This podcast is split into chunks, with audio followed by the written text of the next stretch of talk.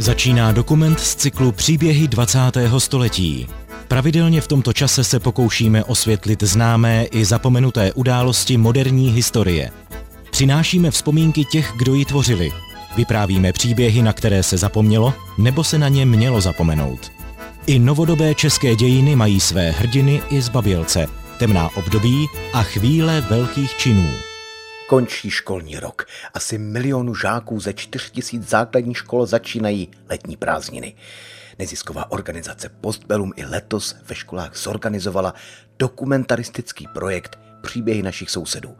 Zapojilo se 2150 žáků, 414 učitelů ze 375 škol. Ale abych vysvětlil, v čem projekt vlastně spočívá. Je to jednoduché. Čáci 8. a 9. tříd a studenti středních škol musí objevit a zdokumentovat jeden konkrétní životní příběh nějakého zajímavého starého člověka.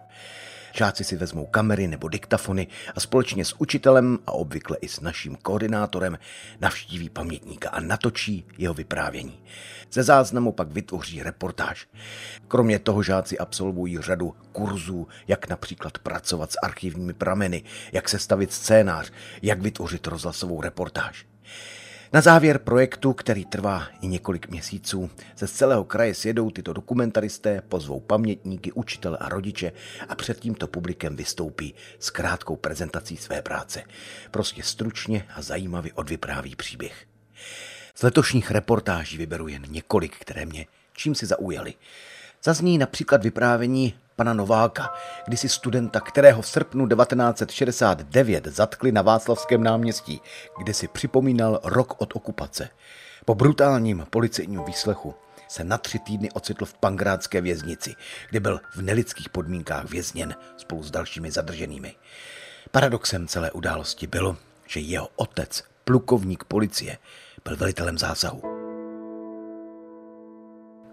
Těmito příběhy, které zaznamenali žáci a studenti, vás od mikrofonu provází Mikuláš Kroupa. V pražském Břevnově se narodila paní Hana Fortová. Dnes je jí 83 let. Žije u Beronky v Černošicích, udržuje se stále ve vynikající kondici a vede ke sportu i ostatní, jako náčelnice místního Sokola. Píme dál, dál za sokolským praporem, dokud. Neustal rodná tuto sokolskou píseň paní Hana Fořtová, rozena Šípalová, pije stále dál i po ukončení své celoživotní kariéry v Černošickém Sokole. Narodila se 7. října roku 1940 na Pražském Břevnově v přízemním bytě, kde bydlela se svými rodiči a mladší sestrou. Moji rodiče tam bydleli v takovým novomanželským bytě, takže z kuchyně bylo vidět na, na nohy od lidí. Když šli po chodníku, tak od kolen dolů byly vidět nohy. Vejšnic. Jak naše pamětnice sama říká, všechny důležité události se děly na její narozeniny nebo kulaté výročí. A tak se i stěhování rodiny Šípalových do Černošic odehrálo zrovna, když slavila pět let. Aby se lépe začlenila do kolektivu v Novém městě, zavedli ji rodiče do Černošického Sokola. V Sokole kromě cvičení nezapomínali ani na udržování tradic, jako byla například Mikulášská nadílka. Přišel Mikuláš s adělem a s čertama. A teď ty čerti malí tam vlítá, začaly tam lítat a řádit a to. A já v tom momentě jsem si vzpomněla, že jsem nevěděla v Sokole, co se cvičí a že jsem stála v koutě. Tak já jsem v, v strašnou rychlosti vylezla po tom žebříku nahoru a nechtěla jsem vůbec líst dolů. Jak rychle malá Hana lezla po žebřinách nahoru, tak rychle se posouvá náš příběh rovnou na střední školu. Ve škole se jí velmi dařilo až na neoprávněnou dvojku z tělocviku, kterou si vysloužila kvůli sporu mezi soudružkou učitelkou a Haniným tatínkem. Ale ani to jí z míry nevyvedlo a ve studiu pokračovala s vervou dál. Já jsem maturovala, měla jsem sami jedničky a dvojku z tělocviku. No. tak, no přežila jsem to, přežila jsem to a už dál by to nikdy nevadilo, ale to vysvědčení mě to eh, kazilo. A tak se dlouholetá Sokolka procvičila svým životem dál. Vystudovala chemii, celý život pracovala ve zdravotnictví, našla k sobě druhou cvičku v osobě svého manžela Jiřího Fořta, vdala se a měla s ním dvě děti, které pokračovaly v jejich šlépějích. Dodnes také cvičí v Sokolu. A jak čas ubíhal, Spartakiády mohly opět nahradit sokolské slety a z Československého svazu tělesné výchovy se mohl opět stát opravdový Sokol. Kotrmelce se dělají stejný, eh, ať se to jmenuje, jak se to jmenuje, jo. Po sametové revoluci se paní Forštová stala náčelnicí Černošického Sokola. V této funkci byla po mnoha letech vystřídána svou dcerou. Přesunula se do čela oddílu Sokolů v nejlepších letech takzvané věrné gardy. Díky tomu, že se celý život vášnivě pohybovala, je velmi aktivní dodnes. A co by nám všem paní Hana poradila do života? dívat se na všechno optimisticky, jo. protože eh, nejhorší je, když si člověk řekne, to zase, zase musím tohle, zase musím tohle, mně se tak nechce a musím, ne, prostě něco, co musím udělat, tak to udělám, ale když to udělám, tak mi vyjde čas na to jít se projít nebo jít se zaplavat. A kdo se odrodí,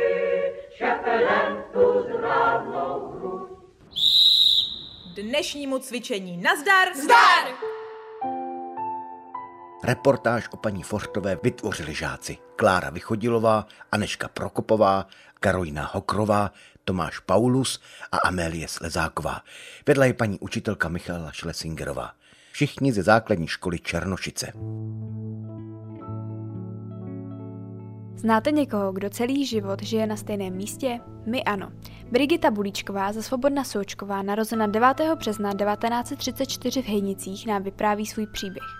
Pochází z česko-německé rodiny a doma se až na výjimky mluvilo německy. Vždycky mluvili česky a já jsem jim nerozuměla ale to se většinou bavili o válce. A když se o těchto událostech bavili německy, tak se známí ptali. Co ta holka neřekne něco? A dědeček, o ta nic neřekne. Protože tatínek Brigity Bulíčkové věřil myšlence komunismu, za války byla jejich rodina více hlídána. Tatínek poslouchal rádiovou stanici Londýn, což bylo v té době zakázáno. Jednoho dne ho ale málem přestihli. Můj dědeček večer někam šel ven a teď viděl, že prostě tam jsou chlapy venku. Ale on dědeček věděl, že tatínek poslouchal Londýn. Nahoře měl puštěný, my už jsme měli rádio, měl puštěný rádio a poslouchal Londýn. To byl bum, to byla značka eh, londýnského, to byl bum. A tak ten dědeček věděl, že ty chlapi jdou dovnitř. Děda šel ven a oni v tom šli dovnitř. Ten dědeček šel nahoru po a dopal. A tatínek seděl u toho rádia a poslouchal. Tak maminka vylítla dom, že si pamatuju, jsem seděla na stole a takhle dělala, aby tatínek jako zarazil. No tak tatínek toho nepřeladil, jenže oni v tom už přišli a teď oni, halt, lassen es stehen, lassen es stehen, nechte to stát, jo? Na, No tak tatínek to přeladil, ale stejně měli jsme velký štěstí. Konec války přinesl mnoho změn. Mimo jiné nastoupila do měšťanky, kde se najednou začala učit česky, což pro ní nebylo jednoduché. Český jazyk pro mě byla hrůza, co diktát, to pětka. Při ocenu také přišla o sousedy a kamarády. S nejlepším kamarádem Rudolfem udržovala ale kontakt celý život. A dokonce za ním mohla čas od času vyjet do západního Německa. Kromě návštěvy přátel to byl také způsob, jak se dostat ke zboží, které tady nebylo možné koupit. Pak už nebylo nic, no. Na masu jsme taky stáli frontu, my jsme vždycky jezdili do Německa. Měla jsem tam známy, tak jsme jezdili do Německa si pro to maso a na, na hranicích nás potom prohlíželi, že jo, celníci. Uh-huh. Nebo jsme tam kupovali záclony, to tady taky nebylo. Tak jsme si ty záclony vždycky uvázali kolem kolem pasu a neměli jsme nic, že jo, aby to bylo schované. Brigita Bulíčková dnes žije v Hejnicích, kde prožila celý svůj život. Je po druhé vdaná a udržuje si veselou mysl.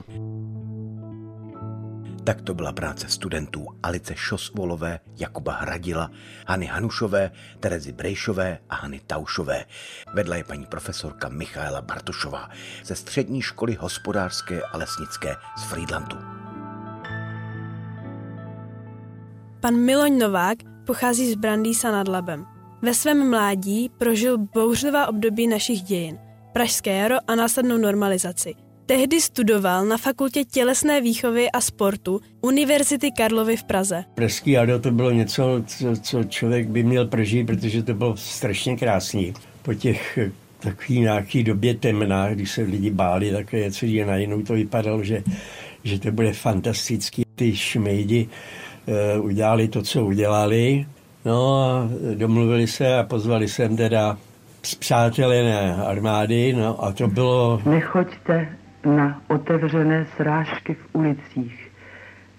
Nedělejte nic, co by zavdalo příčinu k dalšímu. To byl teda takový něco zase strašného. Oni na mě namířili samopal, já jsem se tam hruzou málem složil úplně na jedno, když vás někdo míří samopal. Jedna z nejzásadnějších událostí jeho života nastala v srpnu roku 1969. Svědomím, že se demonstrace budou konat až následující den, se 20. srpna vydali s přáteli na Václavské náměstí. Tam je obklopili a zatkli bílé přelby, zbyli je a odvezli na pankrác. To byli celý pro tři a nás tam bylo deset. Jeden záchod, žádný toaletní papír, jedno umyvadlo, žádný ručník, nic. Já si myslím, že se nám byly tři neděle, bo někdy píšou, že, že to bylo díl, ale to, to je jedno. Ale nejhorší zážitek, můžu vám říct, naprosto nejhorší zážitek o tamtuť bylo, když začali obcházet a řekli, že další den nás povezou na Sibiř. No, to nás složilo úplně, že to jsme tam bličili, to jsme viděli, že už je konec. A byla to fáma. Celému zásahu proti demonstrantům v centru Prahy ve dnech 20. a 21. srpna roku 1969 velel otec pana Nováka. Jako plukovník sboru národní bezpečnosti zastával funkci velitele pro Prahu 1. Jeho otec nevěděl, že je syn ve vězení. Když to zjistil, snažil se ho odsud dostat, ale marně. Zajímalo nás, jestli pan Novák zásah na Václavském náměstí otci vyčítal. Já jsem mu to strašně dlouho vyčítal, ale on eh, potom se prokázalo, že se zachoval velice dobře a proto ho taky vyrazili, od tam tu tě skončil jako dělník v tiskárně zase. Jo. A jak dopadl Miloň Novák? Ze školy ho nevyhodili, podržel ho děkan Ladislav Serbus. Tři týdny na pankráci však ovlivnili jeho zaměstnání na dlouhá léta. Po svatbě v roce 1970 se přestěhoval za manželkou do Neratovic. Kvůli obživě rodiny přerušil studium. Začal pracovat jako popelář. Díky intervenci komunistického předsedy Městského národního výboru v Neratovicích Vladimíra Čermáka a své houževnatosti se postupně vypracoval. Přes vedoucího kurzu plavání, vychovatele ve Spolaně a učitele na nově vzniklém gymnáziu až na post místo starosty Neratovic. Co ho motivovalo jít vpřed a co by nám vzkázal? Člověk opravdu měl by život brát jako s nadhledem a vytěsnit špatné vzpomínky a vzpomínat hezký, jo. Já bych nechtěl dopadnout jako důchodce, který bude krmit v parku brepčáky a, a bude říkat, já jsem byl tenkrát blbec, že jsem tenkrát nechal Andulu, jo, nebo něco, že jsem, prostě žít ten život a na to špatný, prostě stane se to, tak na to zapomenout.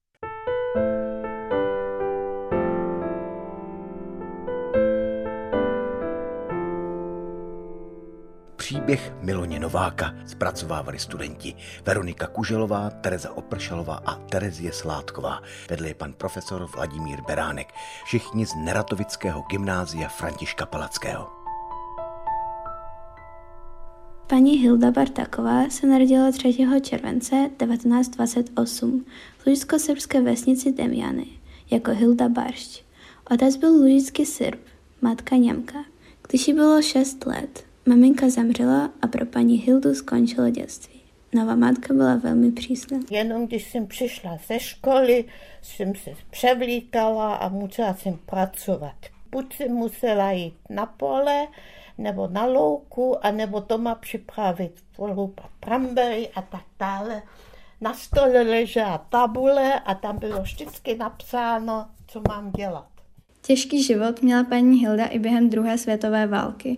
Tatínka poslali na práci, sestry odešly na frontu s Červeným křížem, oni s maminkou žili ve velké bídě.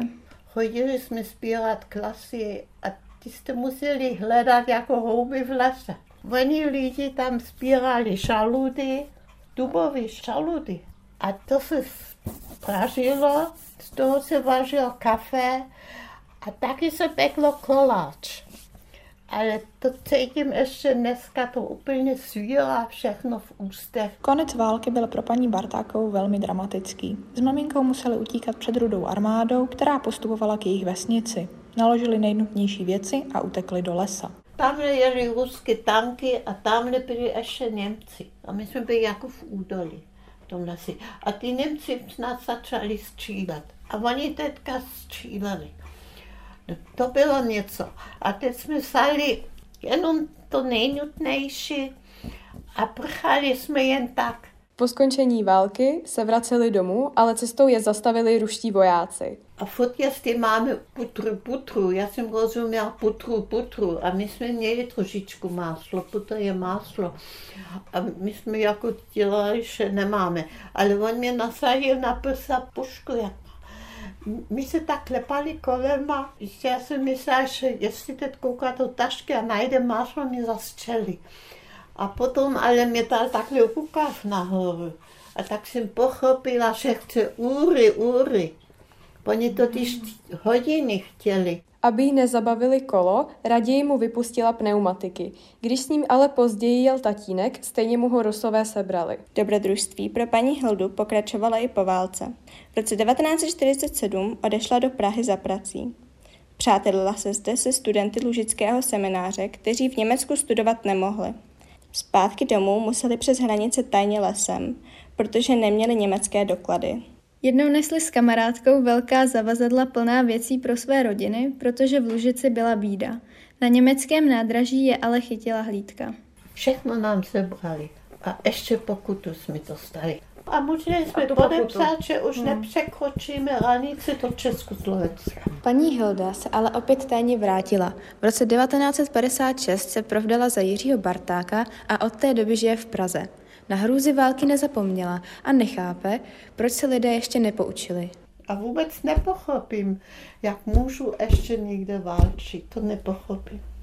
To většina lidí nepochopí. To nepochopím, víš. Ta válka je něco jiného. Tak to byla práce žáků Mariany Brožové, Anešky Hrubešové, Heleny Natálie Hříbkové, Anastázie Podpalové, Sáry Šulcové a Lucie Uličníkové. Vedla je paní učitelka Martina Gaslová ze základní školy Glovackého. Nyní si pustíme příběh chlapce, který se jako tříměsíční ocitl v roce 1944 v Jugoslavských horách mezi partizány. Svůj příběh žákům z Mělníka přečetl – z tatínkových pamětí, ale i tak jeho svědectví považuji za výjimečné. Je však důležité si osvěžit dějiny Jugoslávie. Například slovo Ustašovci označujeme tím chorvatské ultranacionální hnutí. Na podzim roku 1938 zaskočila českou menšinou v Jugoslávii zpráva o vpádu německé armády do Sudet. Po událostech z jara 1939 v Československu a vypuknutí druhé světové války se řada z nich chtěla dostat do československé armády v Anglii, včetně tatínka našeho pamětníka Josefa Crka. Tento plán sice nevyšel, ale brzy mělo dojít k německému útoku na Jugoslávii. 6. dubna toho roku znamenala osudný obraz v našem dalším životě. V 6 hodin ráno začala německá letadla bombardovat Bělehrad. Po skončení náletu zůstali jsme ve sklepě pod sutinami Českého domu. V Jugoslávii se velice rychle ujalo moci fašistické hnutí Ustašovců v čele s Ante Paveličem. Během zatýkání sebrali i Josefova tatínka. Poutech dopravili do Zářebu, kde jsme byli jako zajatci chorvatského národa odsouzení k smrti. Bylo to ovoce chorvatského nacionalistického šovinismu, mířící také proti Čechům, protože na základě své pracovitosti a bohatších zkušeností při obdělávání půdy dosahovali relativně vyšších životní úrovně než zdejší starou sedlíci. Naštěstí došlo ke zrušení rozsudku a celá skupina se mohla vrátit domů, kde se i hned zapojila do pozemního hnutí odporu. Ustašovci zatýkali a vraždili židy, cikány a Srby. Ti před persekucí utíkali do hor, kde vznikaly pod vedením komunistů první partizánské jednotky odporu. Byli v nich i čeští kolonisté, kteří obstarávali potraviny a snažili se přesvědčit mladé lidi, aby se místo k ustašovcům přidali k partizánům. Na jaře v roce 1943 jsme byli společně se Stevem Kopejtkem Francou Matvijou a Františkem eh, Dardou zajatí Němci.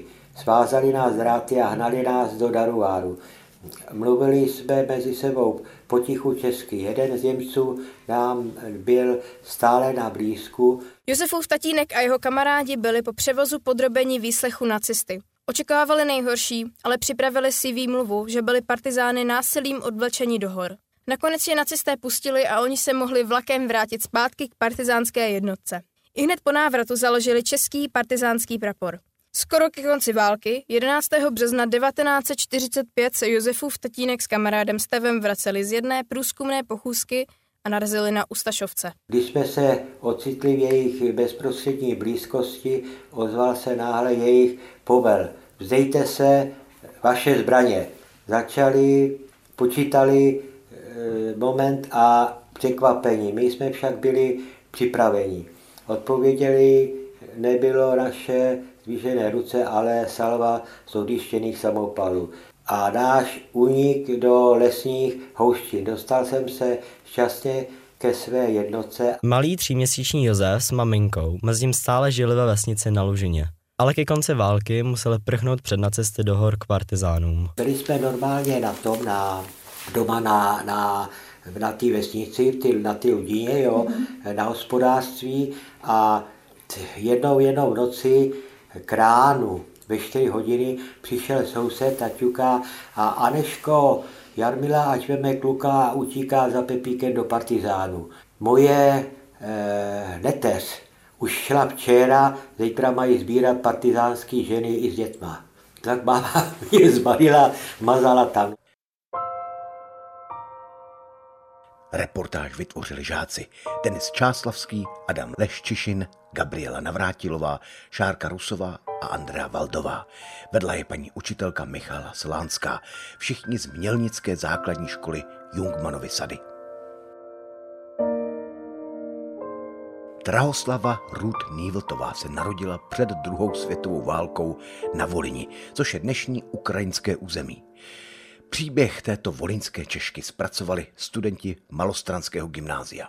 Drahoslava Ruth Nývltová se narodila v roce 1937 na Ukrajině na Voleni v české vesnici Michalovka, tehdy již 19 let po konci první světové války.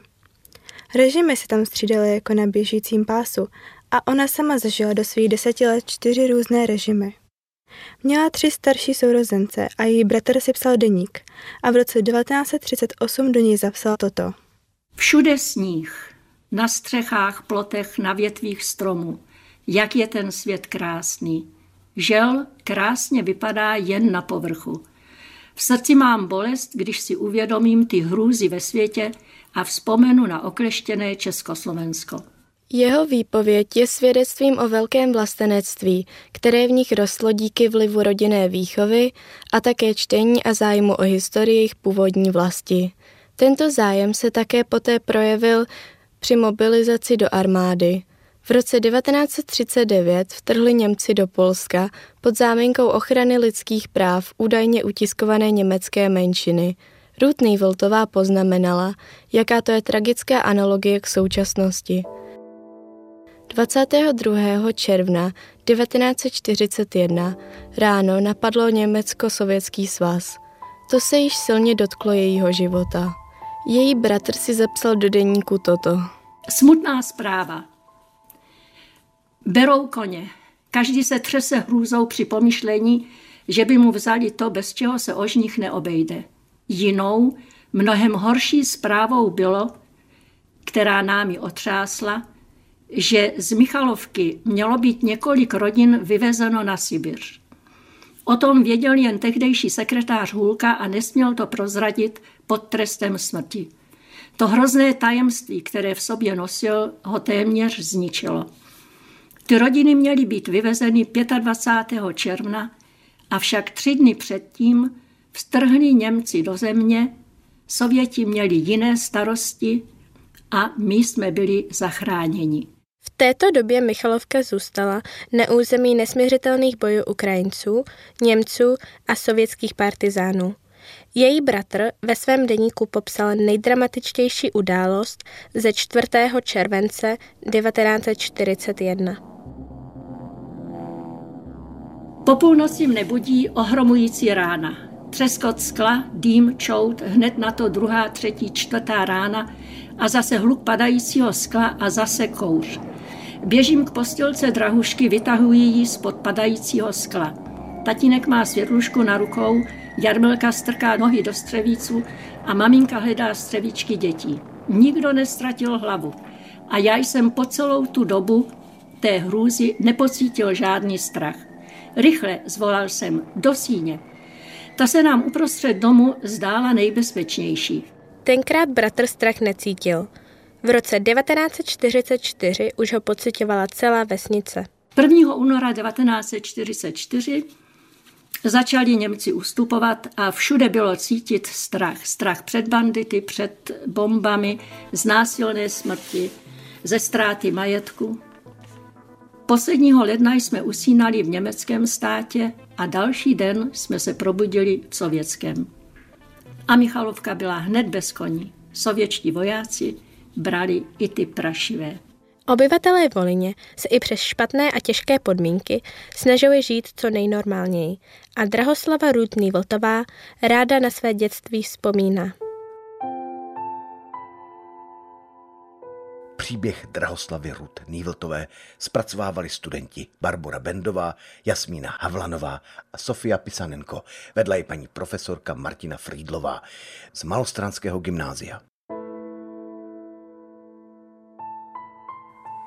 Milada Majerová, rozená Svobodová, se narodila roku 1920 do Chaloupky, kde to vřelo životem. Její dětství se ale proměnilo k nepoznání, když jí bylo 10 let. Zemřela jí maminka a otec se znovu oženil. Zase o 20 let mladší slečnu. To byla ta nejmacechovatější macecha, jaká existovala. Milada měla po základní škole dále studovat.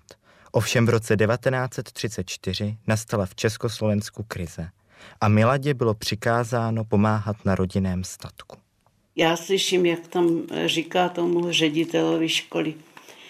Táta, čekám jak na smilování, až bude konec školy, aby přišla a začala dělat. Po letech práce ze statku odešla.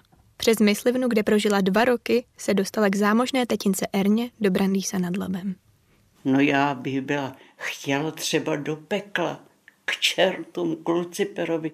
Aby se Milada vyhnula za války nucené práci v Německu, začala pracovat jako hospodyně na velkostatku inženýra Piláta. Všechny své zaměstnance po týdnu vyhazoval. No tak se podržte, já tam vydržela, nevyhodil mě a ale bylo to tam krutý. V roce 1944 se inženýr Pilát oženil, takže nadále neměl nárok na hospodyni.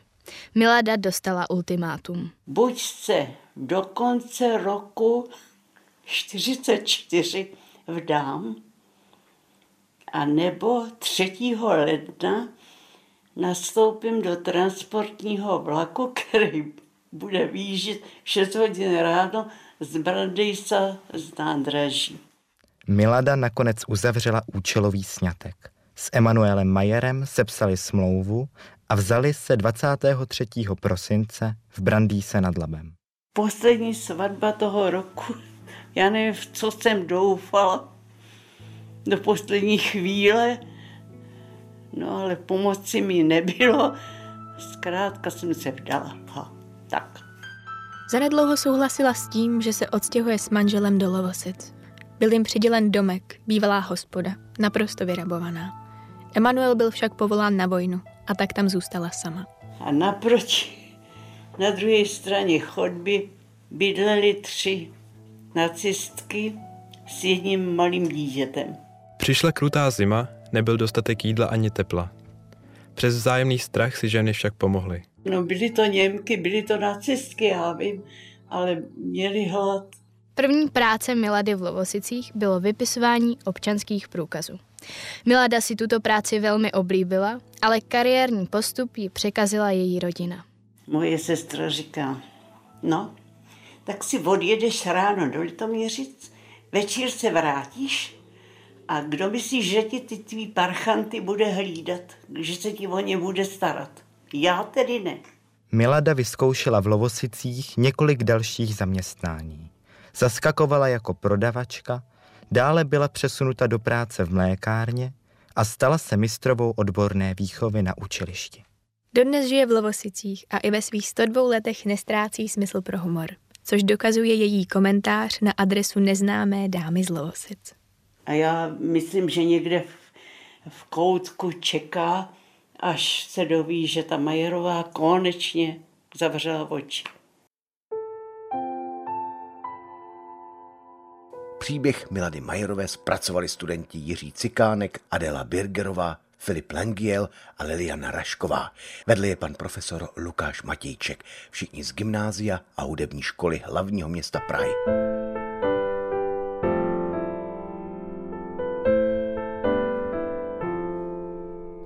Václav Váhala byl už od malička velmi pracovitý a cílevědomý. Jako malý si vydělal na svůj míč či kolo. No tak já jsem vyšel z pošty, jdu na náměstí, tam jsem začínal a teď oni, lidi mě viděli s těma novinama, tak začali ke mně běhat a dej nám, prodej nám ty noviny. No a najednou se tam udělal hluk lidí a oni mi začali ty noviny brát a házeli mi do ty brešny peníze. Jako. No tak já jsem schrábl prachy, že jo? a měl jsem kolo. Tato událost se odehrála v roce 1968 těsně po okupaci Československa, kdy lidé potřebovali informace. Mladý Václav vzal kýbl, vápno a společně s kamarády šli malovat šipky směr Moskva. Odhodlali se i přiblížit k vojákovi. A on nám normálně ukázal ten samopal a uká, vyndal ten zásobník a ukazoval nám, že tam má ostré náboje. Jo? A to nás šokovalo, protože to bylo vidět, že oni byli připraveni prakticky na válku. Pak přišla normalizace a Václav začal studovat střední hotelovou školu v Opavě. Hned první den ho čekalo nemilé překvapení. Na stole ležela přihláska do Socialistického svazu mládeže. Jo? Jsme čekali, že přijde nějaký pan učitel, Prdlajs, přišel předseda svazu mládeže, přivítal nás a slavnostně nám oznámil. Tak na stole máte každý přihlášku do svazu mládeže, koukejte to vyplnit a podepsat, kdo to neodevzdá, neodmaturuje. Znejistěl a přihlášku podepsal. V SSM vedl kroužek vážné hudby, místo desek klasiků ale pouštěl Big Beat. V době studií si našel svou budoucí manželku Pavlu, se kterou se oženil po vojně. Díky pracovitosti se stal zástupcem ředitele v hotelu u Bílé růže. Tehdy mu doporučili, aby vstoupil do KSČ, což nechtěl. Jeho názor nezměnilo ani vyhrožování, že jeho děti nebudou moci studovat. Tak si mi řekl, vážená sodružko, moje dvě děti jsou jediná moje svoboda, kterou v této zemi mám. A ze svou stranou běžte do... Aby nemusel do strany vstoupit, dal výpověď a půl roku pracoval ve Škodovce v Kotelně. V roce 1989 měl jasno o konci komunistické éry. Předpověď, kterou říkal v hospodě svému kamarádovi 17. listopadu, se vyplnila. A já mu říkám, Zdenku, dneska je s komunistama konec. A teď vám vyletí chlap vedle od stolu a začal na nás řvát, že na nás zavolá policajty. On to byl tajemník z okresního výboru strany. Václav Váhala se účastnil všech klatovských demonstrací a v roce 1990 kandidoval do zastupitelstva za křesťanskou demokratickou stranu. A co by nám, budoucím generacím přál? Já bych vám hrozně přál, abyste byli šťastní a kladl bych vám hlavně takovou, takovou důraz na to, abyste nelhali. Být slušný, čestný, snažit se o to, aspoň se snažit. V životě se stane, že se to po každé nepodaří. Nevadí. Znova. Tolik práce studentů Pražské konzervatoře. Evelíny Fialové, Josefíny Holečkové, Šimuna Váhala, Daniela Petříka a Kateřiny Stokové. Vedli je profesoři Tereza Haserová a Vojtěch Čurda.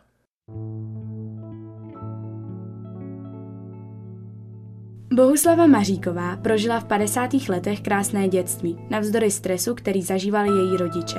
Znárodnění továrny, časté domovní prohlídky a málo soukromí. Já jako desetiletá holka si pamatuju, že v roce 1960 u nás naposled byla tajná policie a proklepávali zdi, jestli tam není zazděná vlna. I když v domě občas panovalo nabětí, otec se jí věnoval a sdílel s ní svůj koníček fotografování, kterému se poté věnovala celý zbytek svého života. V 18 letech započala svoji kariéru profesionální fotografky v jeho českém divadle. Už v té době objevila kouzlo černobílých snímků. A ten pan ředitel tenkrát řekl, že jo, že to zkusí a že buď prostě mě vyhodí, nebo mě tam, když se osvědčím, mě nechají, když se neosvědčím, takže půjdu. Tak já jsem to riskla. Byla jsem tenkrát drzá mladá. No, asi jsem se osvědčila, protože jsem tam byla 26 let. Rok 1968 ovlivnil život její rodiny a také její práci. Z kanceláře ředitele divadla vyfotografovala tank stojící na Modrém mostě před jeho českým divadlem. Tank, který stál před divadlem v roce 68. Na tom mostě modrým, tak tam byl tank. A e, tím, že jsem jako měla známé, tak mě pustili e, do kanceláře pana ředitele, takže jsem z toho okna mohla ten tank vyfotit. Období sametové revoluce bylo pro paní Maříkovou významné. S divadlem se zapojila do generální stávky a také podepsala petici několik vět. Dále pořídila fotografii Václava Havla s mladíkem prosícím o svobodu své matky. A najednou, když se ten Havel blížil, tak to žbržlení přeskočil kluk. A já jsem ho vyfotila v momentě, kdy má takhle ruce, jakože prosí. To se stane fotografovi jednou v životě, takováhle věc. I dnes se paní Maříková věnuje focení. Sice už nepracuje v divadle, ale vystavuje fotky ve své vlastní galerii. Svůj život hodnotí pozitivně. Mrzí pouze jedna věc. Když jsem se mohla zeptat na minulost, nezajímalo mě. Žila jsem přítomností a budoucností. Teď by se chtěla zeptat, ale už na někoho. Ptejte se doma svých rodičů, protože když se nebudete ptát, tak pak nebudete vědět o té rodině. Ono to tak rychle utíká, že najednou už nejsou. Dá se, že je moc času, ale není. Příběh zpracovali studentky Markéta Piskořová, Ilona Parkosová, Zuzana Veselá, Adela Hančová a Nikola Vlková. Vedla je paní profesorka Marie Mušková z Českobudějovického gymnázia Česká.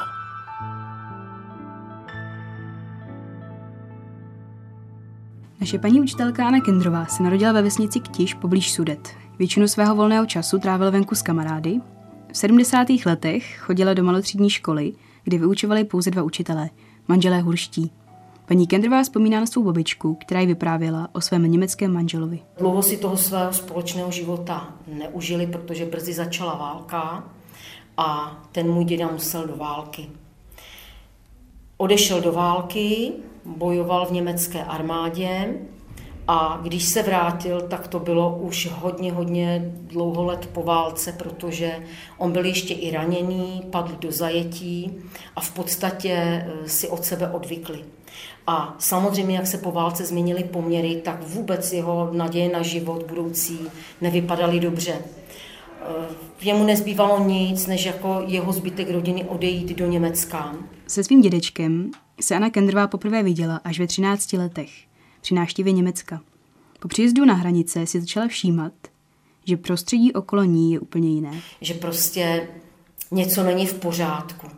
Že v naší zemi, přestože všude jsme slyšeli čas od času vždycky z televize, z rádia, jak imperialisti a kapitalisté na západu zbrojí a chtějí nás pomalu napadnout, tak tam žijí nějak v klidu, krásně, všude to vypadá nádherně jak v pohádce. Když paní Kendrová nastoupila v roce 1989 do posledního ročníku pedagogické fakulty, bylo jí stále jasnější, že vyprávění její babičky, třeba to o osvobození americkou armádou, byla pravdivá. Jako dneska si to pamatuju, byl pátek a já jsem byla s maminkou doma a seděli jsme v kuchyni, měli jsme puštěné rádio, jako většinou večer a najednou jsme zaslechli nějaké podivné zprávy, že v Praze došlo k nějaké stávce, že tam dokonce byl zastřelený student.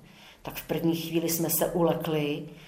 Já říkám mamince, nemáme náhodou zapnutou svobodnou Evropu, že to byla stanice, která se nesměla poslouchat a když by se zjistilo, že někdo poslouchá, tak ho mohli i zavřít. O tom, že se v Praze opravdu něco děje, se dozvěděla až v pondělí 20. listopadu od spolužáků. Od úterý nechodili do školy, protože se připojili ke stávce. Vzpomínám na různé akce, kdy jsme chodili v noci, hlavně když se sešeřilo, strhávat letáky, které byly po městech rozšiřovány a nabádali, ať se společnost uklidní, ať se nepřidávají ke stávce. No opak jsme tam vylepovali své plakáty. Anna Kendrová i přes aktivní zapojení do studentské stávky a dalších revolučních aktivit dokončila vysokou školu v termínu a splnila si svůj dětský sen. Stala se paní učitelkou. Už tehdy se nemuselo říkat soudružka učitelka, ale paní učitelka. Paní Kendrová na konci rozhovoru vzkázala všem mladším generacím, že necinkali klíčema jen tak. Měli bychom si hlídat svobodu a snažit se zakládat vše na pravdě. Vyprávění Ani Kendrové zpracovali žákyně Linda Vaňková, Barbara Kudláčková a Aneta Zavadilová. Vedla je paní učitelka Václava Fleischmanová ze základní školy Dukalská. Paní Olga Tichá, rozená Fraňková, žije v Dolních Beřkovicích umělníka. V roce 1948 jí byly tři roky. Zažila, jak jejímu tatínkovi Františku Fraňkovi znárodnili kožedělnou firmu Kozak. A už druhý den ráno musel tatínek odevzdat klíče a už nám nic nepatřilo a sebrali nám i vklady, hotovost i nějaké cenosti. Nejprve chtěli vystěhovat z vlastního bytu na hájenku. Nakonec dostali holobyt na zámku Dolních Beřkovicích. Během základní školy musela jako vykořišťovatelka čeli útokům ze strany ředitele školy. Ve škole v první třídě to bylo tak, že tam učil pan řídící a on jako proti mě celkem nic neměl. Já jsem se kdysi kamarádila i s jeho dcerkou, ale, ale on musel dávat najevo, jak mě nenávidí a jak mě trestá za to, že jsem vykořišťovatelka. Jo. Toho 25. února se musela stát v koutě a jako za trest, co jsem. a já jsem tam brečela, protože jsem nevěděla, proč tam v tom koutě jsem. Já jsem to tak úplně tu situaci politickou moc nevnímala. No. Ne, nedocházelo mi to, i když jsem doma slyšela ledacos. No tak mě vyhodil za dveře, že na takového zmetka se nemůže koukat, tak aby mě neviděl, takže musím za dveře. No tak tam jsem řvala ještě víc. A tam v přízemí byl byt pro toho řídícího. No a paní řídící, když mě slyšela bolit na chodbě, tak pro mě šla, vzala mě domů, uvařila mi kakao a teď mi dala nějaký buchty nacukrovaný, vonilo to vanilkou. Jenomže zazvonil zvonek a byla přestávka a pan řídící šel dolů na svačinu. Já zbledla, protože jsem myslela, jako když nestojím za dveřma na hambě, tak co bude dělat se mnou, tak jsem se skovala pod stůl. Paní řídící mě vylovila a on byl jak Milius. Problémy se jí nevyhnuly ani při pozdějším studiu. Kvůli režimu musela jít na zemědělské zahradnické učiliště do Liběchova, kam chodili děti nepřátelských rodin. Později se na ní ale usmálo štěstí a dostala se na střední školu do Děčína. I tak se studium neobešlo bez potíží. Jednoho dne si pro ní přijela do školy STB a odvezla ji z neznámého důvodu k výslechu. A mně se začalo dělat špatně. Jednak z té houpačky na té židličce a z toho jeho řevu.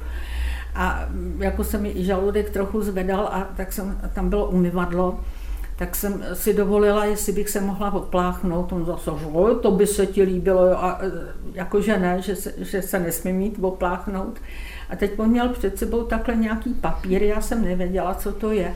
A mě už bylo potom tak strašně špatně, že prostě všechno, co jsem měla k snídani a možná i k večeři, tak se ocitlo na těch papírech a ještě na něm. Jo. Později jsem si uvědomila, že mě to zachránilo před podpisem spolupráce s STB. Největší životní vánu dostala paní Tichá, když jí bylo 19. Když jsem se vracela po Vánocích do školy, do Děčína, tak eh, to bylo 2. ledna, tak mi tady na nádraží vlak přejel v obě nohy. Paní Tichá ležela půl roku v nemocnici, kam mi spolužáci nosili učení, aby s nimi mohla postupit do dalšího ročníku. A následně strávila dva měsíce v rehabilitačním ústavu v Kladrubech, kde ji učili chodit s protézami obou nohou. Přestože osud nebyl k paní Tiché vždy přívětivý, udržuje si neuvěřitelný optimismus. Studovala univerzitu třetího věku se zaměřením na dějiny a pracuje pro Červený kříž. Tolik vyprávění Olgy Tiché.